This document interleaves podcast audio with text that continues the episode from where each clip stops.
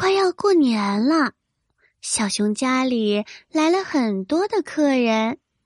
熊阿姨来到小熊家里过年，看到小熊可爱的样子，她对小熊说：“小熊啊，来来来，看看阿姨给你准备了什么。”小熊一看，原来是自己最爱吃的花生糖。他高兴的把熊阿姨给他的花生糖放进了小口袋里，然后对阿姨说：“谢谢。”小刺猬妈妈看见小熊高兴的样子，她拉着小熊的手。原来小熊喜欢吃花生糖呀！来，这些花生糖都给小熊。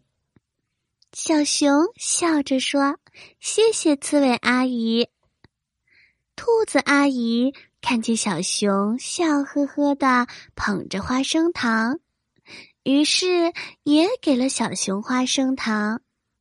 可是这个时候，小兔子有点不乐意了，于是他气鼓鼓的说：“小熊，你有这么多的花生糖，怎么还要啊？”你看看我们，我们都还没有吃呢。你给我一点儿。小熊小心的保护着手里和裤包里的花生糖，然后对小兔子说：“不给，我就喜欢吃花生糖。”小刺猬和小兔子气鼓鼓的说：“哼，糖吃多了可是会牙疼的。”到时候你牙疼，可不要哭着找我。小熊大笑了起来，拍着手说：“我才不会呢，我的牙齿可好了。”很快，新年就过去了。小熊突然发现自己的牙齿开始不舒服起来，他的牙齿有些疼。小熊因为害羞，不敢跟熊妈妈说。又过了几天，小熊的牙齿疼的实在是受不了了，这才跟妈妈说实话。